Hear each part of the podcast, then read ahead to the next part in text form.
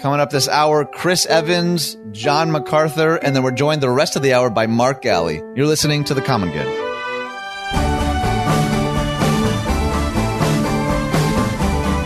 Hey everyone, welcome to The Common Good. It is good to be with you today on this beautiful Monday. We had a bummer of a weekend and uh, feels like we're getting rewarded or payback or what's the word I want there? We get rewarded, I think, yeah. Rewarded for, for suffering through. I was going to say exactly. penance, but we're going to have a conversation later in the hour about Mark Galli's conversion from Protestantism to Catholicism, and I'm not that clever. I'm just going to process all of this out loud in real time while we're all just waiting for Ian to move on with the show. A couple of things. You can find us on Facebook, the Common Good Radio Show, or 1160hope.com. Plus, we're podcasted and subscribing, rating, reviewing helps us out a whole bunch. I want to ask you how you're doing, Brian, but we we got to move because I got 14 stories I want to tackle in this first segment. All right, I'm ready. Oh, but you're not, but I want to know how you are though. I also care about you. I am really good. Like you said, beautiful weather out. I'm excited. My my Giants play tonight, so football's back. I ha- was thinking of you, the Detroit Lions fan, yesterday. Jeez, my apologies. That was awful, man. But no, great weekend. And uh, like you said, it's always nice when it's beautiful and sunny outside. I'm going to tell you about that game a little later because I was a little preemptive with some of my uh, online yes, posting. You were. Yeah. Okay, so uh, we got a few stories. You want to tackle this first one? Yeah, I hadn't seen this one. Chris Evans uh, he accidentally put a picture on Twitter uh, that uh, let's just say was a little more revealing of himself than I'm sure than he meant. Well, it wasn't uh, Twitter; it was Instagram, and that's okay. That's really all, all you got to do is read the headline. I thought it was interesting that Chris Evans accidentally leaks a nude pic on Instagram, but fans rally to his defense. Given that we just were talking about another prominent leader and Instagram just a few weeks prior, just anecdotally thought, well, isn't that interesting how how different the reactions have been online given those uh, right. given that the platform was the same, you know? And the people came to his defenses instead of doing what we'd expect people to just share things and rip them. So yeah, no, some goodness out there. Uh, this next one here, I don't know if you saw this one, defying uh, county judge's order, Grace Community Church in Sun Valley host packed Sunday service.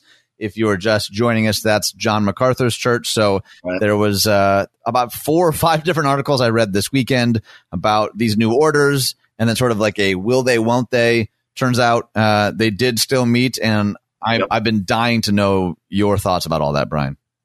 So and MacArthur, I believe his son posted a picture on Twitter from the service. Man, I'm not I'm not joking when I say shoulder to shoulder packed, right. not a mask it to be seen. Right.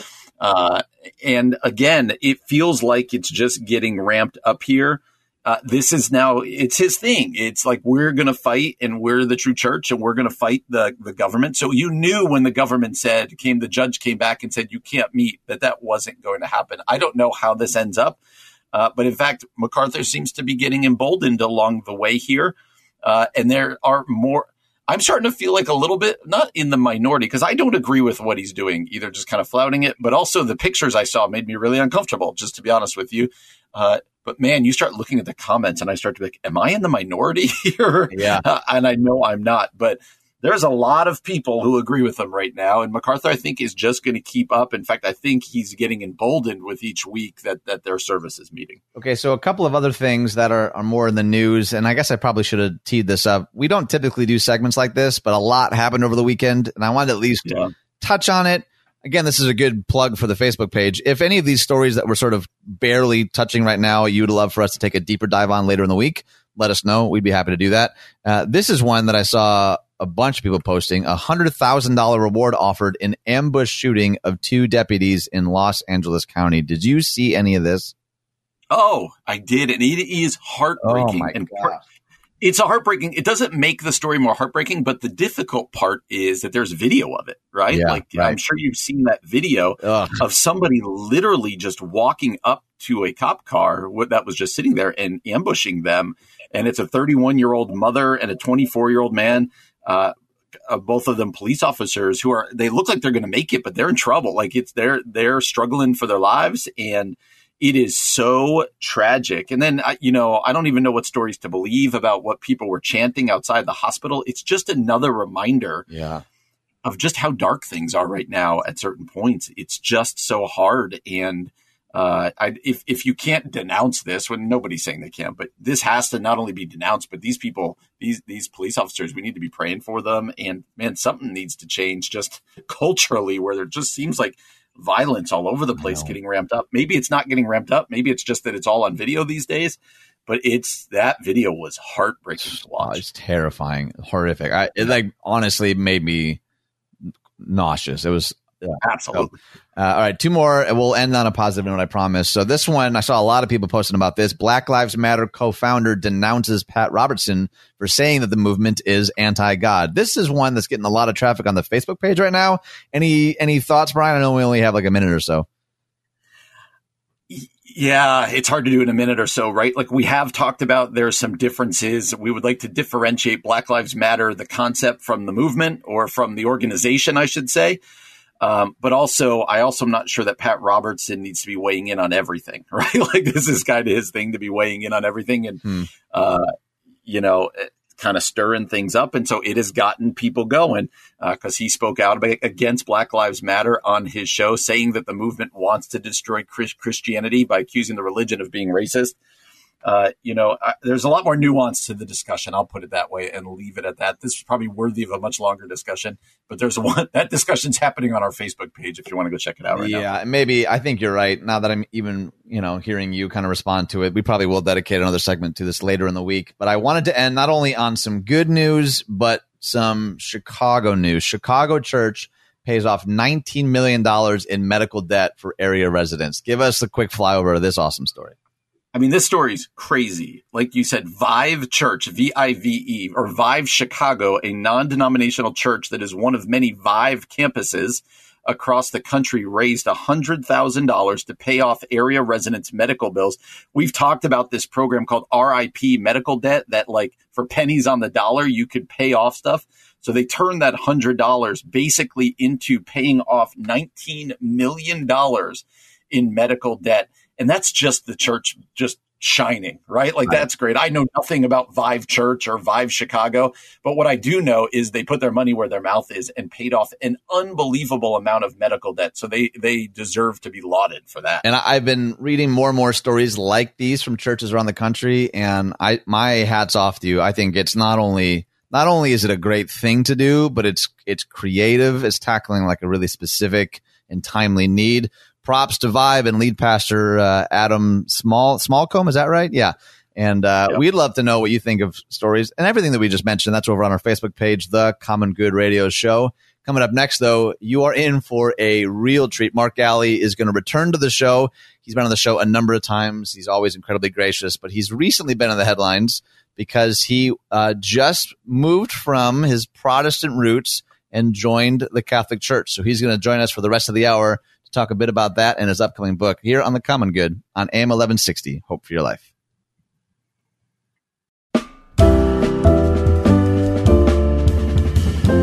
Hey everyone, welcome back to The Common Good. My name is Ian Simpkins along with Brian Fromm, and I am thrilled that for the rest of the hour, we're going to be joined by one of our very first three-peat guests on the show, Mark mm-hmm. Galli. Welcome back to the show, sir. Hey, good to be with you guys would you just take a minute or two or five if you want and just simply introduce yourself to our audience again? Yeah, I was uh, Presbyterian pastor for 10 years in my uh, younger life. then I uh, became a journalist working at Christianity Today offices, first for a magazine called Leadership, then Christian History, and then I ended my stint there as editor in chief of the flagship magazine Christianity Today. Mm-hmm and then I retired in uh, January of this year. So I'm just learning how to do the retirement thing amidst a pandemic.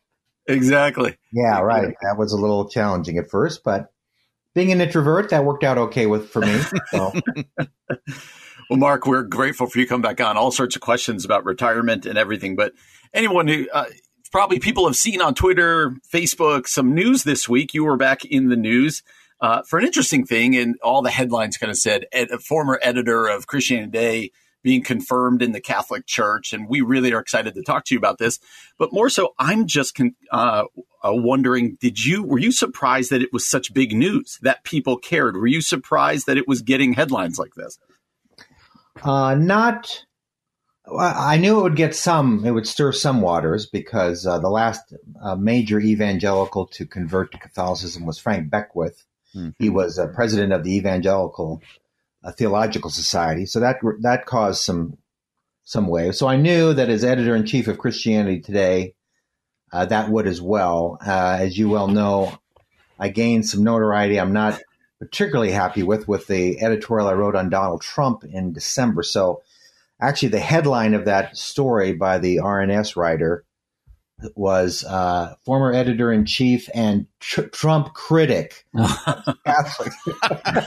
oh, gosh. So I'm I'm really sorry that that's my legacy now because anyone who's followed me knows I just don't think politics are all that important. And the editorial, in fact, wasn't political; it was moral. It was a moral argument, right?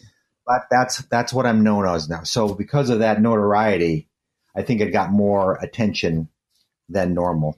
That's interesting. Yeah. I, I, was uh, I was just having coffee with my friend Jason, and I told him that we were going to have this conversation, and I said, "What what would you ask him?" Jason leads a, a uh, ministry at Willow Creek called the Practice, and he said, "Oh, so many questions, but the one that I would love to hear, and I would love to ask you now is, why do you think so many Protestants are so skeptical of our Catholic brothers and sisters?" Well, some of it is uh, due to misinformation, I will say, uh, because one of the things I explored, and as I explored the Catholic Church, is just uh, uh myths and fables about the Catholic Church hmm. Uh, began to fall left and right. Now, I'm not saying that everything that we understand about how Catholics come at things, uh, they do believe in the infallibility of infallibility of the Pope when he speaks on matters of dogma, which mm-hmm. happens very, very seldom, but it's still a, it's still a doctrine. Right. They do, in fact, uh, pray to Mary and the saints. So these are things. These are you know substantive differences. Right.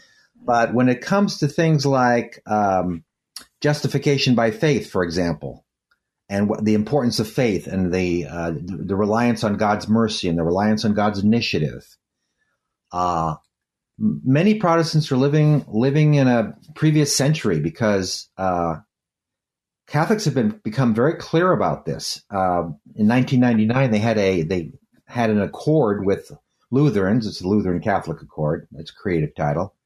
Uh, but in, in that, they say things like this, and I called it up because I figured that would come up in this conversation. So, you know, you know, it's one of these doctrines, every every paragraph has a number. So, paragraph 15 in faith together, we hold the conviction that justification is the work of the triune God. Hmm. The Father sent his Son into the world to save sinners. The foundation and presupposition of justification is the incarnation, death, and resurrection of Christ. Hmm. Justification thus means that Christ himself is our righteousness, in which we share through the Holy Spirit in accord with the will of the Father. Together we confess by grace alone, in faith in hmm. Christ's saving work and not because of any merits on our part. We are accepted by God and receive the Holy Spirit. Mm. So that that now there is still not, to be honest, there are still some different emphases that uh, Lutherans and uh, Catholics hold. Right. But this notion that they are a works righteousness uh, phenomenon is is just simply false. Hmm. Uh, and people one of the reasons people are suspicious of it because they still live with this notion that Catholics really don't believe in grace when hmm. it's just not the case. In fact, every time I I go to confession, which is you know maybe once a month, every other week, depending on depending on the state of my soul. Um, uh, that's the, the whole tone of the conversation with the priest is that we're in the presence of a merciful God. Hmm. Um, so that would be one reason uh, that I think there is a deep suspicion because there still is some deep misunderstanding about some core issues up, upon which we split uh, mm. five centuries ago. Yeah. Mark, as much as you're comfortable, could you just give walk us through the journey? How long have you been thinking about this? Uh, what's that journey been like for you over the last months? I'm assuming last couple of years here. Yeah. Uh, without going into uh, boring detail, which I will do in my book, because I do like to help people fall asleep at night. So, um, probably a key moment happened when I was editor of Christian History, and I was editing an issue on Saint Francis. I mean, we edited issues, Protestant, Catholic, uh, individuals, movements, but it was an issue on St. Francis. And that was, one cannot help but be deeply impressed by his devotion, his sacrifice, his just absolute riveting attention on Christ and how to live a life of poverty for Christ. And then in the evenings, because I'm an amateur theologian, I always have my head in some contemporary theolo- theological work, uh, keep me up to date. I was reading John Paul II's encyclical called Veritatis Splendor, or the Splendor of Truth. Mm-hmm. And it's a brilliant philosophical theological treatise. Yes. And it's in, just imbued with a Catholic sensibility. And I thought to myself one evening as I was reading that, the same church produced this kind of mystical, devoted, passionate follower of Jesus who was not an intellectual by any stretch of the imagination. He wasn't stupid, but he wasn't he wasn't interested in things intellectual. And then this great mind, John Paul II's mind, and that just made that just intrigued me deeply, and I just wanted to explore that more. And I began to explore it over the over the next few years. I knew that as editor at Christianity Today, uh, I couldn't become Catholic, and it wasn't like I was afraid that I would get fired if I became a Catholic uh, because I knew I had enough experience in the editing world. I could find another job, hmm. perhaps in the Catholic world, being an editor. But I did pray about it, and I, uh, you know, it's an old-fashioned kind of, it's a corny evangelical phrase, but when you experience it, it's really true. I did not feel like I was released from Christianity today yet. Hmm. hmm. Every time I prayed about it, I just got this sense I have work for you to do at Christianity today. So just shut up and mind your own business and do the work I've called you to do. But this doesn't mean I wasn't exploring and reading and thinking and praying uh, right. at the same time. Hmm. But uh, I knew I was doing it in the context of my work at Christianity Today. And so I suppose a key moment came toward the end of my tenure. I was reading a book called uh, Catholicism by uh, Bishop Robert Barron. Mm-hmm. And um, the second time I read it, well, I read it, I, I listen to most books by listening to them audibly while I'm driving or exercising. And uh, um, when I got to the end of the book, uh, I the last chapter was so beautifully written. It was about the the variety in the Catholic Church, the variety of mystics and intellectuals and poor and rich and liberals and conservatives. I was weeping so hard I had to pull off to the side of the road because I couldn't see straight. Wow. Mm. That was probably the moment internally that I was. I said I, have got to. I've just got to move in this direction somehow. That's so good. That third voice you're hearing, by the way, is Mark Galli, former editor at Christianity Today, and he has recently, I think, as recent as yesterday, officially joined the Catholic Church. We're going to ask him more about that and his upcoming book for the rest of the hour here on the Common Good on AM 1160. Everyone, welcome back to the Common Good. My name is Ian Simpkins along with Brian Fromm. Absolutely thrilled. Mark, you truly are one of the most gracious guests we've ever had. And I, I appreciate your candor, your honesty. It's, it's so refreshing actually to hear a bit of your journey because it's a journey that I've actually heard from a, a number of people learning about one. You mentioned some of the myths about Catholicism that often kind of get you know spun out of control and two you were mentioning just before the break some of the rich diversity that you were reading and hearing and experiencing and i remember years ago i, started an organization called beauty in the common and a lot of that was launched from understanding uh, transcendentalism the transcendentals of the catholic church truth goodness and, and beauty and uh-huh. realizing that I hadn't heard a whole lot from an evangelical perspective of the role of of beauty, of captivation, of awe, and that for me being a very, very stirring kind of thing. Can you tell us a little bit more? You mentioned you were listening to Father Barron. What, what are some of the things that you were hearing or experiencing in your reading and research that were you just found to be captivating in your journey? Yeah, I think it was uh, the, the, formal phrase is the Catholicity of the church that hmm. always deeply impressed me. In fact, at my confirmation service, there was just a uh, an example of it. It was a service held in in jo- Joliet, uh, Illinois, which is a little east uh, east and southeast of Chicago, and uh, the service was conducted in both English and Spanish. Hmm. And when I've traveled and, and gone to churches, Catholic churches elsewhere, I've been to a Filipino church. There's a uh, there are uh, Burmese who worship at our church at St. Michael's in Wheaton. Uh, and then, of course, you have the gamut of uh, the wealthy people and blue blue collar people, and you've got conservatives and liberals, and you've got both politically and theologically. Um, and then when Bishop Barron was talking about, he was talking about people like Dorothy Day, who was, mm-hmm. frankly, a socialist, if not an not not an, if not an anarchist. Right. You know what that means uh, politically. Uh, and then you've got very conservative people like, well, it's hard to pinpoint him, but G.K. Chesterton, it would be in a different mm-hmm. world altogether than her. Uh, uh, you've got some strong conservative Catholics politically, like in at the First Things world. Uh, you've got, and, you, and yet you've got some people who are still following, who practicing the Catholic social doctrine in the world, trying to bring justice to the world. Mm-hmm. It's just an amazing collection, and you you will find this in the Protestant world, but you'll find it in different denominations. mm-hmm. But they have a hard time living together. And the thing I like right. about Catholicism is there's no notion that we're all living happily and love each other and everything is wonderful.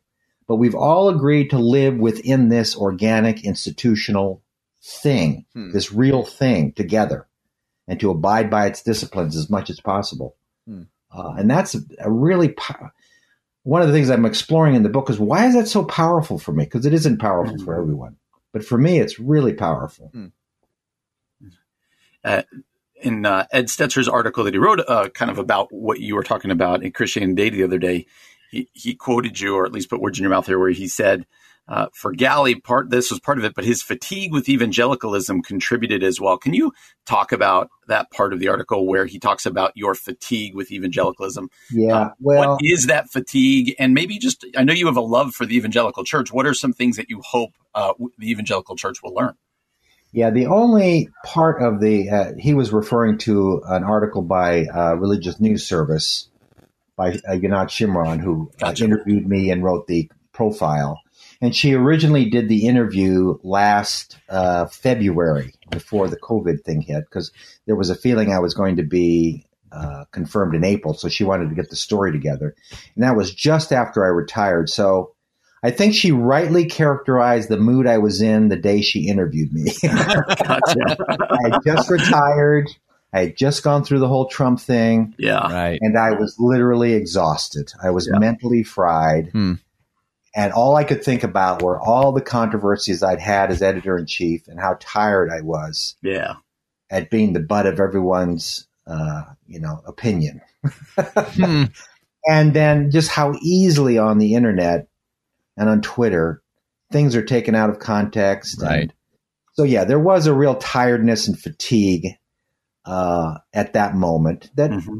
Uh, that it's kind of been healed over the last few months, and I wouldn't say that I wouldn't say that my motive for becoming a Catholic is is po- mostly negative in nature. I'm tired of the divisiveness. Hmm, right. But I will say, factually speaking, I, I've always been disturbed by the divisiveness in the Protestant church. Yeah. Mm.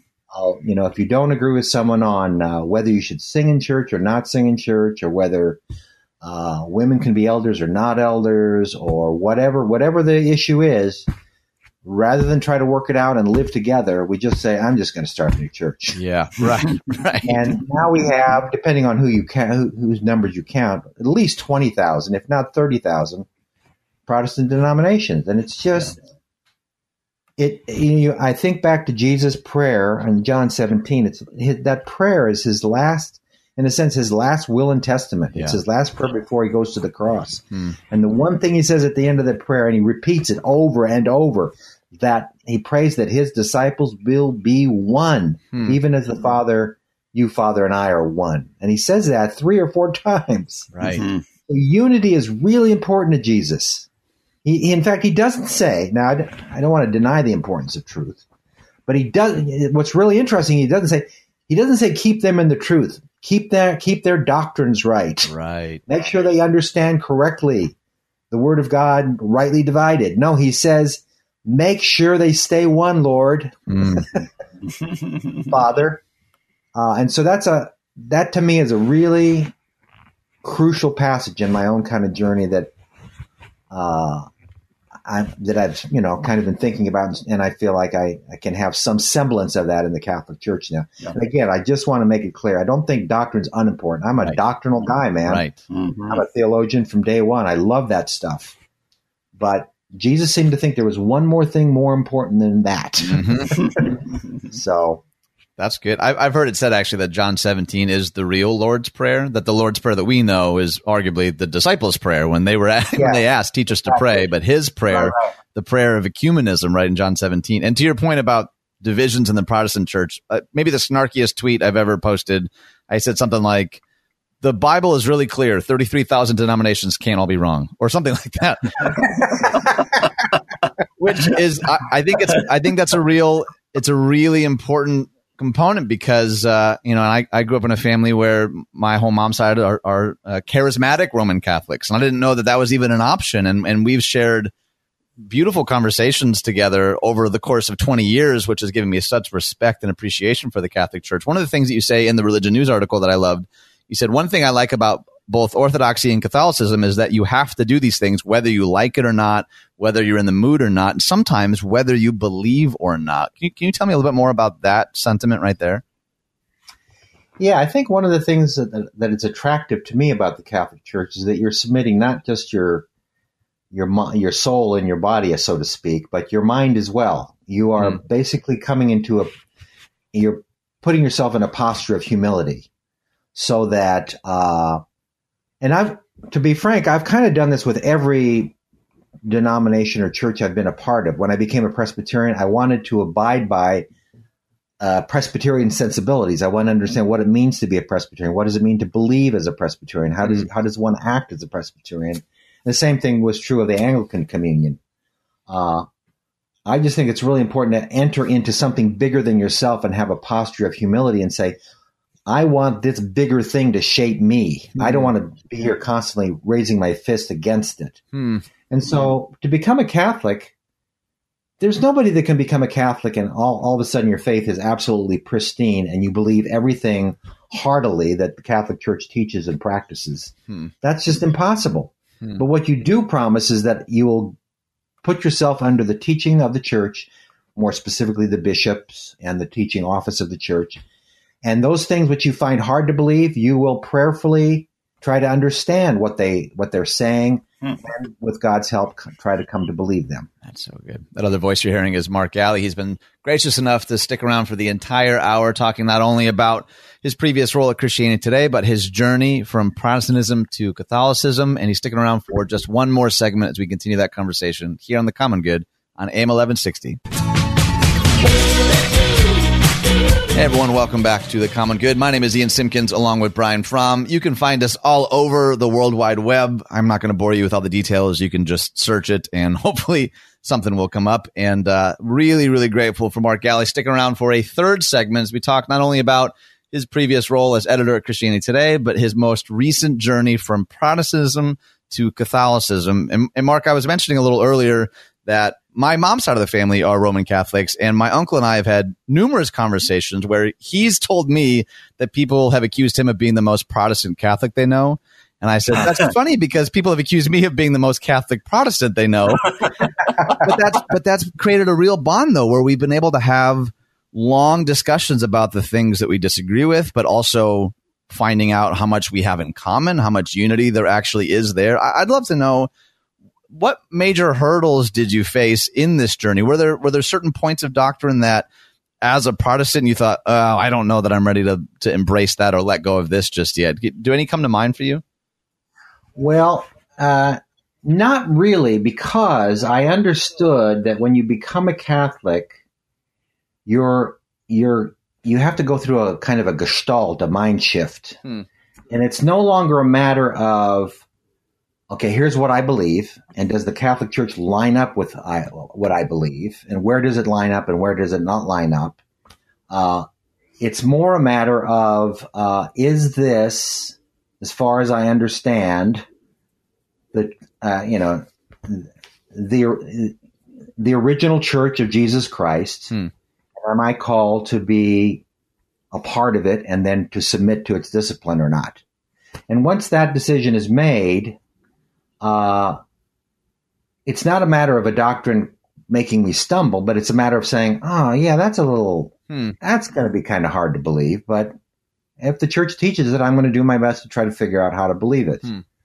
Um, and it it doesn't mean you know the other thing it doesn't mean is that you just are abjectly humble and you never disagree or you never raise questions. Uh, a lot of people are raising questions in the Catholic Church about a lot of different things. Women's ordination right. would be one one aspect. And I, th- but so in the church, but one does it in a certain context. Then hmm. uh, one doesn't demand that the church change, but the one one can say, can we discuss this doctrine? Can the bishops come together and discuss this idea that's causing a lot of people uh, doubts and discouragements? Hmm. And the fact of the matter is, uh, Cardinal Newman, uh, a great Catholic writer from the 19th century, uh, reminded the church that uh, there is some, something called the development of doctrine. That is to say, as Catholics wrestle with the various and sundry teachings of the church, their doctrine develops. It doesn't contradict previous uh, doctrines, but it brings out a fuller manifestation.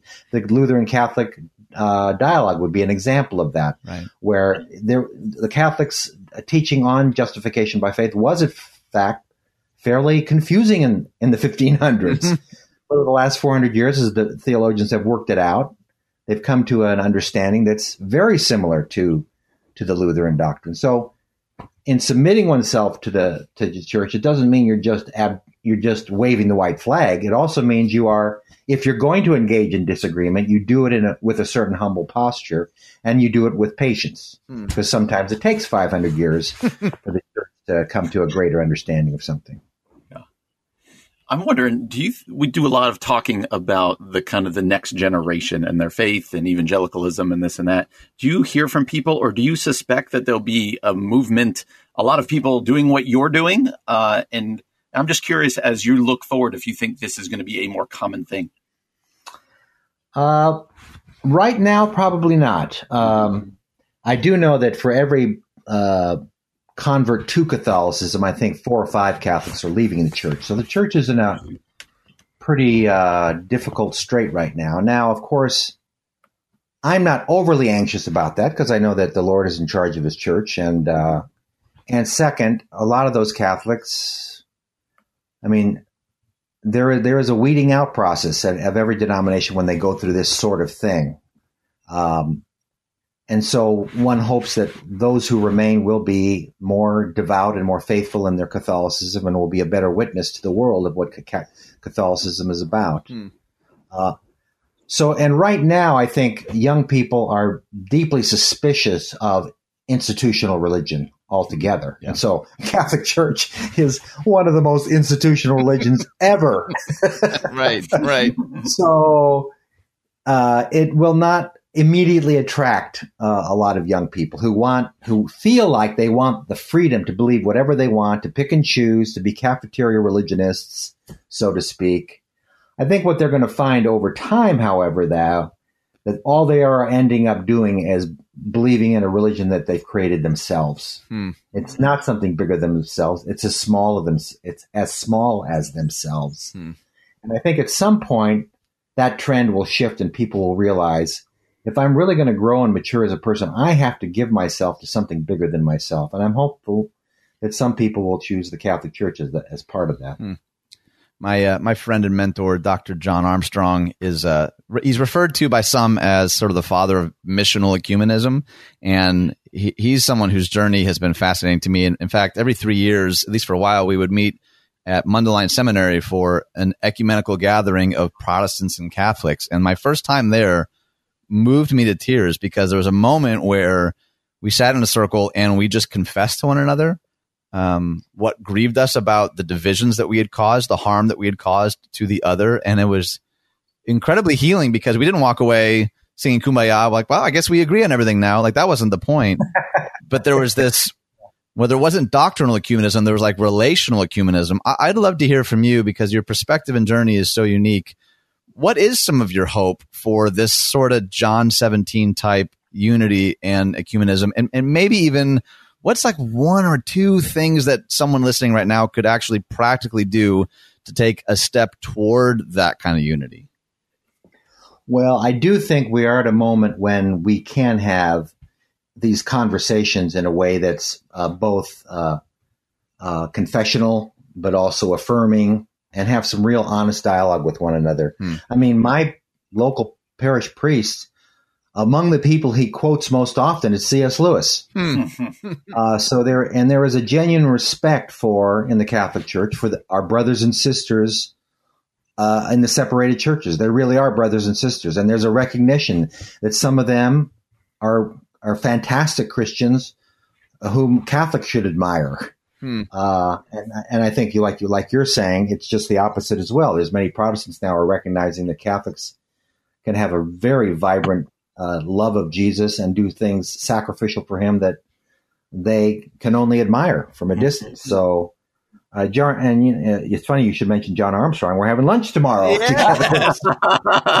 Wonderful, I love it. So, so I love the work he's doing. Um, I think that's one important way of living out Jesus' uh, prayer in John uh, 17 is to, on the Protestant side, to do everything in your power to understand Catholics, Orthodox, people of other Protestant denominations, uh, it's it took us 500 years to get to this point where we're so fractured. Hmm. I wouldn't be surprised if it took us a thousand years to get back together. But it happens as we engage people of different Christian faiths hmm. and honestly try to listen to what they believe, why they believe it, and just look at each other and say, "Huh, I hadn't thought of it that way," yeah. or "I see where you're coming from. I come from a different place. Here's why." Yeah. And just to have it's just old fashioned, really good listening conversation. It's just amazing how powerful that is. Yeah. Mark, we're so grateful you came on. I look forward to the feedback we hear. Uh, you you never do shy away, so we're really excited about that. We're grateful for that. Hey, with the last minute we have, you mentioned a book. Uh, I'd love to know what's the what's the book about? When's it coming out? What what can we be looking forward to with this book? Yeah, so it's book. It's it's partly written for myself to help me understand why is that I have become a Catholic. What is what is it about these various things that attract me? Why do they attract me? So part of it's autobiographical. Autobiographical. Some of it will be, of course, apologetic because I'm a new convert. I want other people to become Catholics too. uh, but also, it's an explanation I have. You know, uh, through my writing and through my work at Christianity Today, I might have I don't know, five to 10,000 people that are pretty faithful followers of everything I write. And I feel I owe them an explanation. So I'm about two thirds of the way done, and the way book publishing works, it probably will be a, uh, a year before it comes out, maybe sooner, but we'll see. That's wonderful, Mark. Mark, just to say it out loud again, I'm so grateful for you and your perspective, your posture, and you're just an incredibly gracious host. Thank you for joining us today. Thank you. I appreciate the opportunity. It's our pleasure. You're listening to the Common Good on AM 1160. Hope for your life.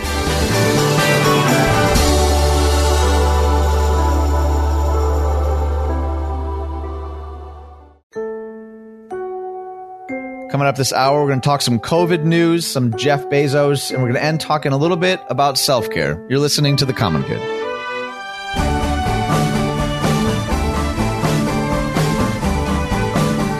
Hey everyone, welcome back to The Common Good. My name is Ian Simpkins along with Brian Fromm. If you are just joining us live on the radio right now, I cannot encourage you enough to go back and listen to the podcast, mainly our interview with Mark Galli. I think incredibly insightful, very balanced. I think he brings he just talks about things in a very like measured but also academic sort of way and I I appreciate that balance. Like it feels pastoral but it also feels like oh this is a guy who has probably, you know, written more books than I've read kind of thing. That's uh yep. That's the general vibe that I, I tend to get. So go back and listen to that. You can also find a bunch of discussions happening right now on our Facebook page, the Common Good Radio Show. We highly encourage you to weigh in on any of those articles there. And uh, you can also find us on Instagram and Twitter at Common Good Talk. I want to talk a little bit of COVID news, Brian, if that's okay with you. It is. Um, from kind of two perspectives. So, one is about the uh, possibility of a vaccine, and the other one is one that you found, and the headline simply reads Billionaires Won Corona. So, let's start first with the vaccine, and then we'll sort of veer into this uh, part two here. So, why don't you give us a little bit of a flyover from this NBC News one? Yes, as you said, it's at NBC News. Pharmaceutical giant AstraZeneca will resume its coronavirus vaccine trial in the UK, the company said on Saturday after pausing the trials last week when a participant became ill. Last week, a voluntary pause to vaccination across all global trials was triggered after a participant fell, uh, fell ill AstraZeneca said, adding that it couldn't disclose medical information about the unwell participant for confidentiality reasons. And so I think this story is interesting for a couple different reasons. One, it's good news that uh, they took the pause, right? They always said they're gonna they're gonna do this methodically, and when their you know red flags come up, they're gonna pause. So they paused, uh, got it figured out, and now are going again. We all want to see these vaccines uh, continue to move forward uh, in a safe manner, uh, but also moving forward. Uh, right. Secondly, w- one thing that I found interesting about this man was uh, last week when they paused it, uh, it kind of flew all over. Like it led the Today Show when I watched it. Like, hey, the vaccine is in trouble, this and that. And then when they unpaused it, I didn't hear anything about it. And so I'm not typically one of these guys who's like, oh, the news is only telling you bad news. But I was like, wow, that was pretty different, the, the reaction to this. But anyway, once you read it, it's like, okay, good news. I hope this works. I hope uh, we all should be cheering this on. They're like, let's let's get to a healthy, uh, effective vaccine as quickly as we possibly can. Yeah. Uh, is there anything that uh, cautions you about this story? Oh, that any that along the way these vaccines are going to uh, all vaccines, all medicine comes with side effects, right? And so, yeah, you know, we the, the goal is it's called Operation Warp Speed, and so the goal is that this gets done really fast. Uh, but we have to remember that anything like a vaccine, uh, if they start cutting corners, if there's political pressure or whatever else it might be, it could be really harmful. And so, uh, you hope that they are still willing to not just pause, but shut these things down if there's huge side effects and this and that. It's not so easy as like, they start a vaccine and we go through the, the stages and then it's ready for everybody. Like that, they do the trials and the stages for reasons. And part of it is you don't know necessarily what the side effects are going to be. And so, you know, fingers crossed that, that this was a small bump, but not a big one going forward. But like you said, the, the worry is always, uh, what are the side effects of a vaccine? What are the side effects that could be coming? And so that's obviously the worry. The other article that we have here from the Ink simply says billionaires won Corona, and then it's got a big picture of Jeff Bezos. It starts by saying, Imagine you're just finishing your shift as a picker at an Amazon warehouse all day long. You've been carting items for other people under giant letters on the wall that spell work hard, have fun, make history. The pandemic has been hard on you. You can tell from what people are buying that it's been hard on just about everybody. But as you come off your shift, you get life changing news. Jeff Bezos, founder and chief executive at Amazon, has decided to give you a bonus. In fact, he's decided to give every single employee of Amazon, some 876,000 people, a one time pandemic bonus, a $105,000 bonus. Serious money. The kind of money that, if invested over a couple of decades, would give you a real retirement nest egg. The crazy thing, the money he's giving you, it's merely the extra wealth he gained during the pandemic, wealth that you built after he has paid out those $92 billion in bonuses, he will still be comfortably off. In fact, as rich as he was before Corona time. Of course, Bezos isn't going to do this, but the fact that he could is one of the striking findings of a new report from Oxfam on Plutoc. Oh boy, what's that word? Plutocratic. Plutocratic, which means what? I don't know. plutocratic profiteering from the pandemic, the report of which the Ink got an exclusive preview makes clear that the billionaire class hasn't just fiddled with while Rome burns, it's made a fortune from the flames. I'll stop there. Do those figures or even that premise surprise you, discourage you? Where do you where do you land in all that? Uh, first of all, plutocratic means relating to or characterized by government by the wealthy. So there you go. Ooh, I am um, going to use that later and pretend to sound smart. uh, it doesn't surprise me because I've seen a lot of these articles flying around. Uh, and little caveat here, I can already see our Facebook page calling us socialists and also explaining why we don't understand this. I get it. I'm not an economist. You're not an economist. Uh, there's a difference between money on the, you know, that you actually have versus money, whatever. I get it. The fact still remains, and there's lots of articles flying around right now that, uh, that the ultra wealthy have actually gotten wealthier through many of the things in the pandemic, uh, while a lot of people obviously are really suffering in a bad way. And uh, I don't know the answers, right? Like again, I, I people get their uh, get all worked up about oh, socialism isn't the answer, but this isn't the answer. I don't know what the answer is. I just understand why it makes people so angry as they read some of this stuff.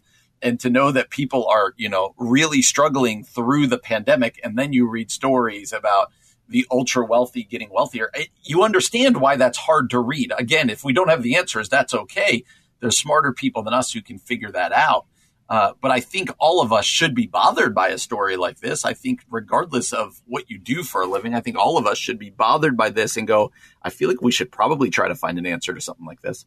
Yeah, let me read a quote from uh, Vera, who's the executive director of Oxfam International, saying COVID 19 has been tragic for the many, but good for a privileged few. The economic crisis we are suffering because of the pandemic has been fueled by a rigged economic model. The world's largest corporations are making billions at the expense of low wage workers and funneling profits to shareholders and billionaires, a small group of largely white men in rich nations goes on to mention a bunch of statistics. I don't know do any of these statistics surprise you? And I know, again, cards on the table. I understand that you've confessed, uh, same for me, that neither of us are economists, but I'd love to know in the minute or so we have left, do you feel any level of, I don't know if conviction is the right word. Does, does your being a Christian at all inform your posture towards things like these?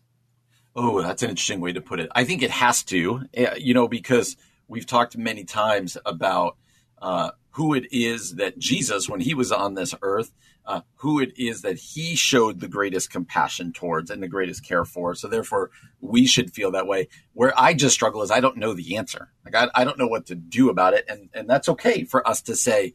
I don't know the answer, but first, this has to bother us or this has to be seen as a problem. I know a lot of people who would disagree with me or us that this is even a problem and try to explain the way worlds work and, and economics work. I understand that, but I think um, as a Christian, I think this should bother us and at least engage us in conversations as to okay, what are some answers? What what can happen along the way? Yeah, I do. I do think our our Christian faith has to inform this discussion. Yeah, and I'd love to know what people think because, as I mentioned, we didn't have time to get into the specifics here, but it it lets us in on uh, on some of the circumstances around the world. So this isn't just like a an issue or a conversation for the West, but I think it's a global one. And I really do mean this. I'd love to know what people think. You can find this and every article over on our Facebook page, The Common Good. And uh, coming up next, kind of keeping this theme with Jeff Bezos, I want to talk about Jeff Bezos and Tim Cook, but for a different reason. For the reason of embracing the rule of awkward silence. That's coming up next here in The Common Good on AM 1160. Hope for your life.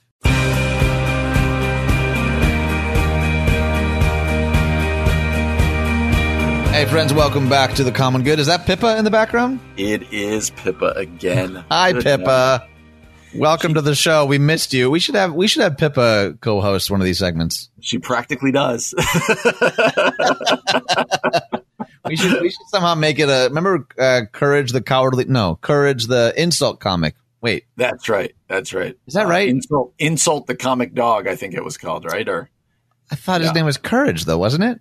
No, I think it was insult we could be talking about two different ones. But here's how it works. I saw my wife. I'm upstairs in my bedroom doing the show during the pandemic. I saw my wife drive away, and now I can see the uh, I can see the utility guy on the street, and I'm going, well, my dog's going to bark at it, mm-hmm. and sure enough, there you go. Okay, here it is. It's Triumph, the Triumph. insult comment dog. Yes. Oh boy. Okay, so here's the headline out of Inc.com. A different ink though from the previous from the different uh, previous site, by the way.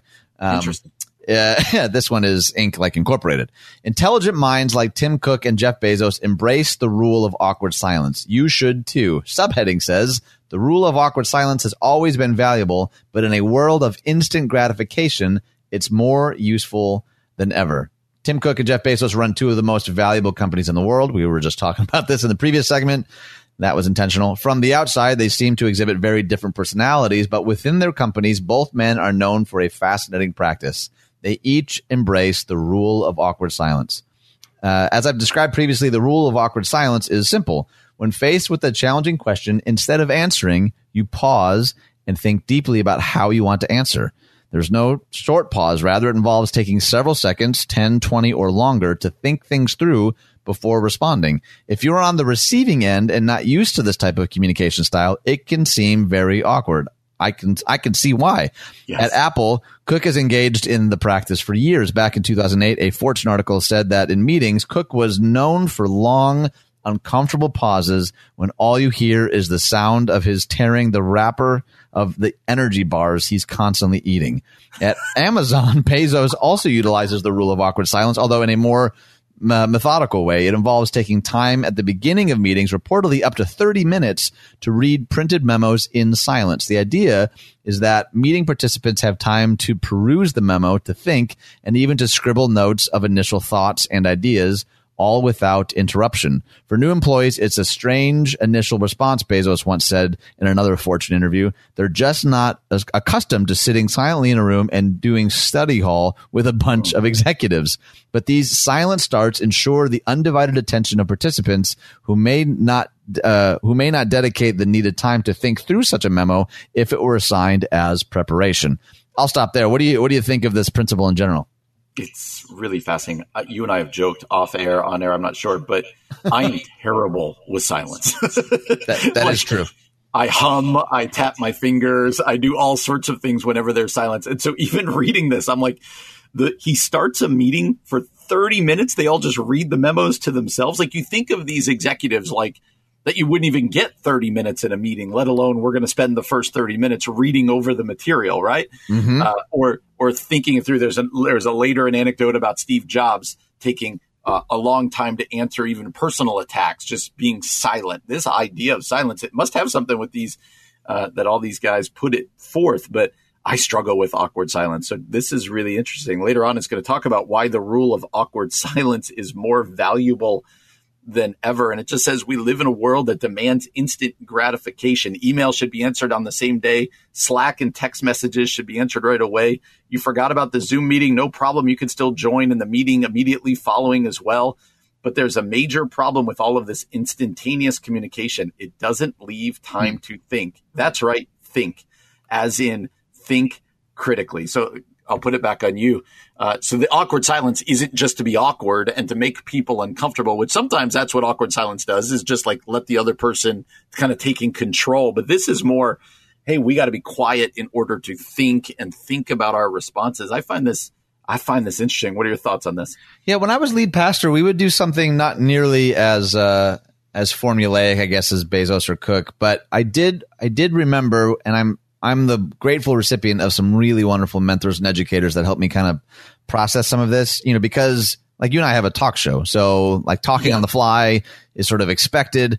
Oftentimes, not always, but often pastors are communicators and they're they're comfortable with talking, which means they often talk over each other. And I was realizing that in big staff meetings, I got to hear from all the extroverts, but hardly ever from the introverts because the mm-hmm. extroverts were happy to like jump right in and like think while they're talking and often had great ideas, but sometimes you could tell they were just sort of filling time, you know, and and it wasn't enough to say, "Hey, introverts, I need you to respond too," because like, well, I don't, I'm not looking to talk over anybody. So if it's not carved out intentionally, then then why bother? So we started implementing certain parameters in place so that you could actually get all the ideas on the table and actually hear from your extroverted and introverted, your type A and type B, your alpha and your beta, like all those things. I think were really important. And I was thinking about just as you were reading some of this when I'm having like a like a deep philosophical discussion with a close friend, I'm really comfortable with silence. Like if if he if he asks me a really thought provoking question, I'm I'm way more comfortable kind of sitting with it for a second and wondering what what do I think about this or how do I feel about mm-hmm. this? But because there's relational equity there, right? There's uh there's a comfort level.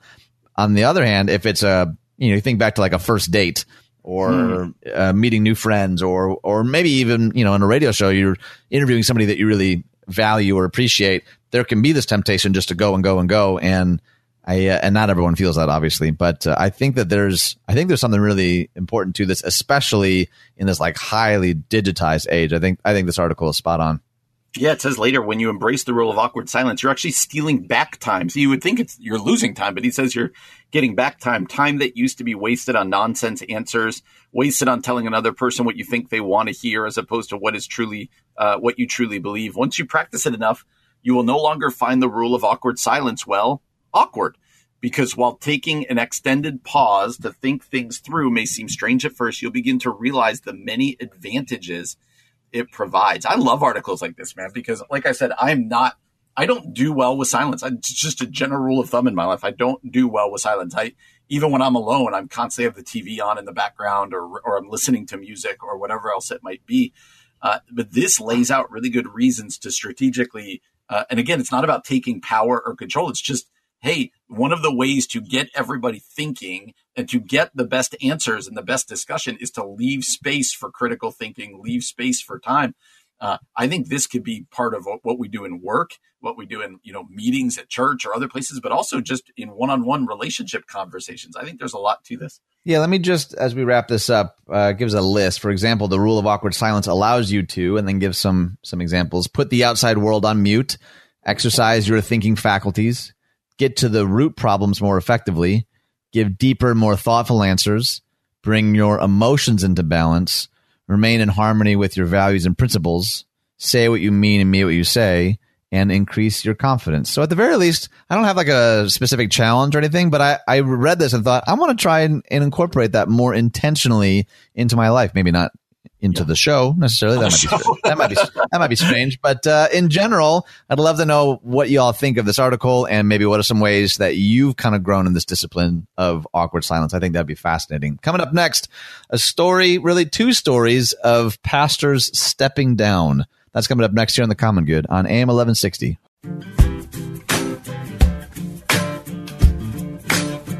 Hey everyone, welcome back to the Common Good. My name is still Ian Simpkins. His name is still Brian Fromm. Do you want to guess what holiday it is today? We got a few here. Oh my goodness, I I wouldn't have the first idea. Just try, just just blindfold into the dark. Just what what could today possibly be?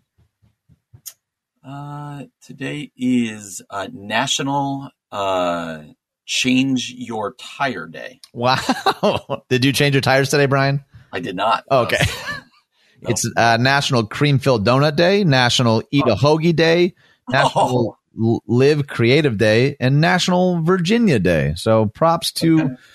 our many many listeners over in Virginia. Um, we've we've talked a good deal, unfortunately, in the last year and a half of pastors even ha- uh, either having to step down or being removed and it almost always has to do with some kind of scandal right yep. um, I mean, even just anecdotally between you and me and the pastors that we talk to or connect with, if you hear of somebody leaving a church in pastoral ministry, you almost can't help but assume like, oh man, something probably happened, which isn't always the case, but it does, that does tend to be what makes the headlines. And there's two different stories of pastors stepping down that I wanted to talk about because they're they're unique in that regard. They're not typically for the reasons that you would guess. So, do you want to take this first one out of uh, Christian Post? Yeah, the the juxtaposition. I really like that you put these together because, like you said, the juxtaposition between the two is striking. Out of the Christian uh, Post, after more than 20 years at the helm, Todd Wagner, a senior pastor and co-founder of Watermark Community Church in Dallas, announced it wasn't yesterday; it was the Sunday before that he is temporarily stepping away from his pulpit due to the sin of pride. He said, For the first time in 20 years, I'm stepping back from what I usually do so I can do the hard work of hard work. Hmm. So don't be looking for some scandal. Don't even think this is scandalous. What is scandalous is when a Christian plays with, overlooks, or welcomes sin, respectable or not. Hmm. Wagner told his megachurch, which averages about 11,000 weekly worshipers over four campuses. He said, I thank God I have friends to help me. Pride kills. And I would call what I've heard from my friends describing and telling me pride. That's the sin. And it's really interesting because, you know, I don't think of myself or I fool myself uh, into uh, into thinking that I'm not a prideful person because I never look in the mirror and clap. Uh, I need to take some of your time to ask, he said at the beginning, to ask your forgiveness for several things. Uh, and he, he goes on to his sin of pride. He says, It's not paid leave, so I can read or write or relax as a reward for 20 years of service. What it is, is a temporary rest from teaching and leading and anything else in the way of my letting the Lord strengthen me, restore me, and lead me to daily greater repentance. And so uh, it was really interesting to see a guy of a huge church say, Hey, I, this isn't for, I didn't have an affair. I didn't steal money. I didn't do whatever. I, I'm just a prideful person. And um, I'm interested to know your reaction to this because on the one hand, I'm like, man, that's awesome. That's great. That's like getting at some root sins here.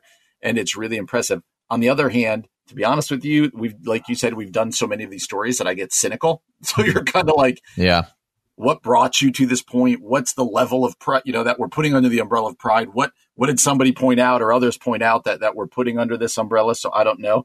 Uh, but pride is one of those root sins that, that manifests itself in so much other stuff. And so, um, you know, on the one hand, I do think that there's something to be applauded here in any of our lives when we say, you know what, I'm going after pride. Like that's that's uh that's that's what to go after. That's the root sin. And so uh, it is interesting. You don't normally hear pastors say, I need to leave because I'm too prideful. Yeah, he, he goes on to say uh, that he got to a point in ministry where he was just not listening enough to his leadership team and failed to lead with, quote, the usual grace in my relationships with my closest friends. He goes on, says, I've been short and irritable. I'm invalidating at times. I'm impatient enough that people were noticing a difference. And worse, I didn't hear them when they asked me and said things like, Are you okay? Um, which I I actually really do appreciate. Maybe maybe I'm naive here. I that feels yeah. like a legitimate. Hey, there's enough people that you know you said that you trusted asking the right pointed questions. I mean, and again, you know, I'm looking at this list. I'm like, man, I've been short and irritable, like me, Ian right. Simpkins. Like that's that's something that I've had to really kind of check in myself. And some of that I know is exacerbated by the pandemic or having little kids at home. I, I totally understand all of that, but I at least if I'm going to take it at first blush, I really appreciate that perspective. Not just he could have just said, "Hey, I, am stepping away for mental health." Could have said that, but to take the time on a Sunday and say, um, "Here's where I failed you. Here's where I need to confess. Here's where I need to apologize publicly to our leaders that have been trying really hard to correct this in me." And I, yeah, I guess I, I just really appreciate him going what looks like above and beyond to do the right thing. The other story that I want to tackle real quickly uh, is about Charles Stanley. Charles Stanley is stepping down after 50 years as pastor. What's going on with this one? Yeah, this is really impressive. One quick thing about the Pride one. There's even another story. Maybe we'll do another time. Linked to the one we did from Christian Post. I didn't even realize John Piper took an eight month or so, no speaking, no writing, no nothing. And mm-hmm. he said he needed to self examine and deal with some things. And he said they all come from the pride that he has. So it's uh-huh. interesting to see that as well. Right. But Charles Stanley, uh, really interesting. Age of 87, the longtime First Baptist Atlanta preacher, says he doesn't believe in retirement, but after 50 years as the pastor there, he is stepping down, uh, which is just fascinating. He said he became the First Baptist uh, associate pastor in 1969, and two years later, uh, he became the senior pastor. He said in, in a video the other day, I'm so grateful God saw fit for to allow me to serve as your pastor for more than 50 years. As much as I love being your pastor, I know in my heart this season has come to an end. He's going to keep uh, focusing his energy on In Touch Ministries, which he founded in 1977. He says, As you know, I don't believe in retirement. I'll continue to preach the gospel as long as God allows. My goal remains the same to get the truth of the gospel to as many people as possible as quickly as possible in the power of the Holy Spirit to the glory of God. So 87 year old man, he's been at the same church for 50 years.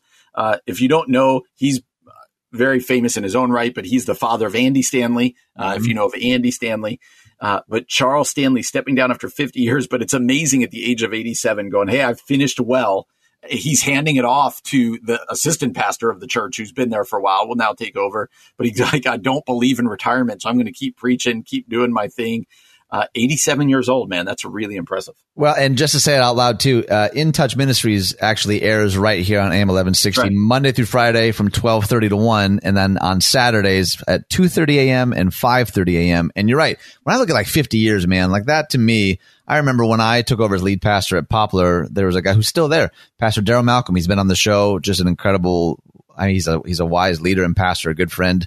Uh, I think it was a week or two after I was installed he and his wife celebrated 60 years of ministry. And I remember oh thinking what a what a perspective that was. Like I was still kind of shaking in my boots trying to pretend to, you know, know what I was doing so that I could instill maybe some confidence and like looking at the legacy of six long decades of some tough years but some beautiful years and at the very least I appreciated how this was done. Like I'm reading this this story here about uh, sort of his succession plan and his uh, challenge to the congregation here at the end. He says, "I will do what I've encouraged all of you to do. I'm going to obey God and leave all the consequences to Him. God bless you all." That I, that to me has has been, I think, a lot of his legacy is just sort of this like cut to the point, simple, accessible type of biblical exhortation and. Yeah. Uh, and again, you know, I, I, certainly don't agree theologically with everything he's ever said, but still sure. something like that, though, I look and go, man, I, I, I hope we celebrate more stories like this because in a time where, like you were saying, we've seen so many leaders unfortunately removed. Um, it's great to see after five decades someone you know transition well like this, and I think I think that is worth celebrating. Coming up yeah. next, two different articles. I want to talk a little bit about self care, self care for leaders, and self care for all of us. That's coming up next here in the Common Good on AM eleven sixty. Hey, friends, welcome back to the Common Good for the last time today on this lovely Monday. One holiday that I did leave out, Brian, it's National Boss Employee Exchange Day. What does that mean? I don't know. What are we exchanging? Is it like a, is it like a like a Freaky Friday situation where like the boss becomes the employee and vice versa? Is that how that works? Oh, maybe. I just want to know: Do I get a gift for that, or do I have to give a gift for that? Which what's what's the call here? It all comes down to gifts. For I don't know why I'm surprised yeah. every time. I knew I knew you were going to make a comment about a gift. It's true. It's true. All right. So a couple of uh, articles about self care. And uh, we might not have time to get to both of them. This first one about pivoting your self care, I thought was really interesting. Uh, it says, My hope is that these ministry pivot articles have been helpful for you and your team as you work through this season. So, again, we're talking a lot about COVID throwing off a lot of our rhythms, a lot of the things. I, I know there's probably two categories of people. One, people who had really strict rhythms that then had to like reestablish them because COVID threw everything for a loop. Two, people that are like, I didn't really have rhythms to begin with, but because the pandemic has been so stressful, I'm having to adopt principles and rhythms for the first time. Either way, I thought these pivots were really helpful. Plus, as a gift, Brian, since I know you love gifts, it's a list. So, yes. Uh, yeah, here we go. I'll just take number one here and uh, get your thoughts. Pivot number one, your time. In this season, you can't spend your time the same way.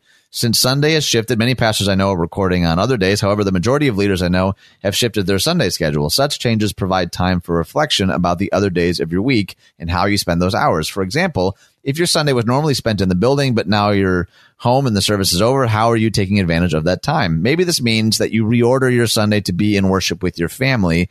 But before or after the online service, you go for a run or a walk or a bike ride or something else that allows you to break from work. Not only should you take advantage of this, but also Encourage your team to do the same. As you look at your time, consider the meetings and sessions during the week. Can you consolidate or cancel altogether to allow yourself and your team to regroup?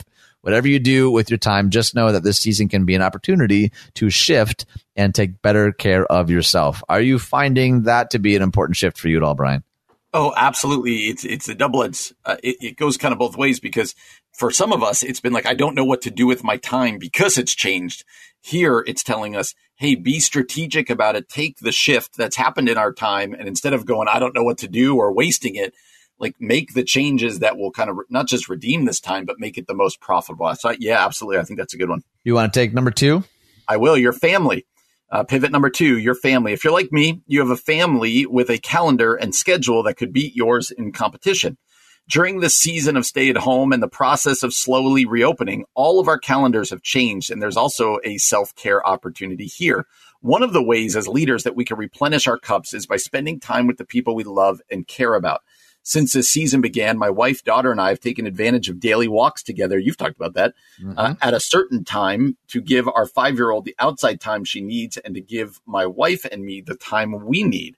At first, I didn't realize it, but after a few days, I saw the major benefits of our conversations and our laughter that are a result of this newly formed family time. I also noticed that when I was with them and saw them happy, that made me happy. And so the self care about family I think is a great one. A lot of people talking about family meals that they didn't have before that they're having now, mm-hmm. but being reminded that our family is is kind of who we're closest to. All right, pivot number 3, your rest. When I say rest here, I mean more than sleep. Rest and self-care is anything that gives you peace or enjoyment that isn't linked to quote real work you know, real work consists of things that you don't always like to do, but you have to get done because you're an adult. I, like, that sentence. Things outside of the real work box, like running or working out, like writing and painting, or even fixing up cars or remodeling rooms in the house. There are several activities that can be done to add to your rest and engage your sense of peace. I hope you get my main point that you need to do some things that are simply for you and that give you peace and rest in this season. Those activities should be on your self care list and should be done on a rotation that continues to provide moments of rest and peace throughout your week. And it ends by saying, What things do you do for self care? What would you add to the list? Who do you know that is really doing a great job of taking care of themselves in this season? I'd love to know, Brian, have you found rest activities? That sounds like almost an oxymoron, but are the things that you've taken up again that you haven't done in years or like new hobbies or projects that are is kind of filling that rest bucket for you? This one's going to sound so random because a lot of these are like you said hobbies and active besides like I've kind of taken a new love of like yard work and stuff like that. Uh, we have these two chairs that are in the back, and my wife and I were just commenting the other day that we've spent more time in this this summer than probably the nine or ten summers combined before, just sitting like with a drink, talking, sitting in those chairs. And I don't know what it is about now, but it has been the best. Like as the sun goes down, just sitting out back, and so just those reminders of like, hey, sometimes it's just good to sit in a chair and just kind of be and have a drink and talk. Uh, yeah, I've really enjoyed that. Uh, when you say drink, I'm assuming you mean like water or. I think you know me well enough to know that that is an unsweetened iced tea of some variety, whether it be Dunkin' Donuts or from my fridge. is it of, is it of the Long Island variety or? Yeah. no, it is not. not it is of the unsweetened variety. Yes. All right, so I, I, had this other article. We're not going to have a ton of time to get to it, but uh, it's from the same source, OutreachMagazine.org. Self care for leaders during a crisis. Um, have you found that there are certain leaders that you follow or listen to that have done a particularly good job of navigating like self care and rhythms in the midst of crisis? Like, are, are, there anybody like like who would you recommend someone go read or listen to if if you uh, if you have that? Oh, that's a great question. Let me think about that while I say I think that you can tell online the people, whether they be pastors or ministry leaders or whatever, uh, who are uh, th- there's like this uh, self confidence to them that allows them to go, okay, I'm not going to try to do everything right now. I'm go- I'm going to uh, I, am going to just do what I can and take care of myself. It, you know, it's a big name, but it reminds me of the conversation we had about Andy Stanley when he talked about why his church isn't going to be meeting until yeah. he knew he was going to get killed for that. But he's just kind of like, I think this is right. We're doing the best we can, and we're going to take it. I think about Scott Sauls and the things he's written and that we've talked about. Uh, guys, go men and women saying, "Hey, you can only do so much." Uh, and you also need to take care of yourself. Anybody come to mind for you?